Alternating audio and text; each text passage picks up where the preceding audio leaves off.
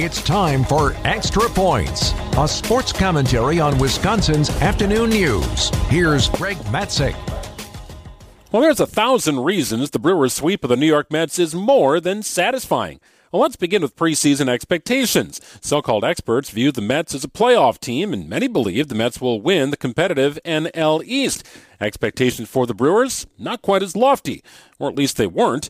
How about payroll? You bet the Mets begin the season with a total payroll exceeding $338 million. That's the highest in all of baseball. Brewers' total payroll is just over $108 million. In fact, Mets starting pitcher Max Scherzer will make just under half of that this season alone. For me, it's not about payroll or preseason expectations. It's the way the Brewers rattled off three in a row that stands out the most.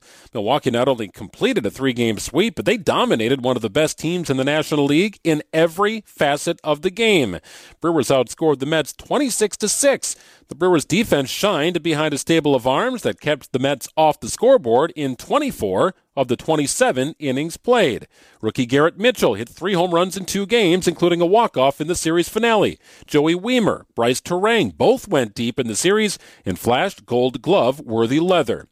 Payroll is a tangible number in Major League Baseball, and no team is spending more than the Mets. Heart, hustle, energy, and confidence are intangibles that don't show up in any box score. And the Brewers have all of that in spades.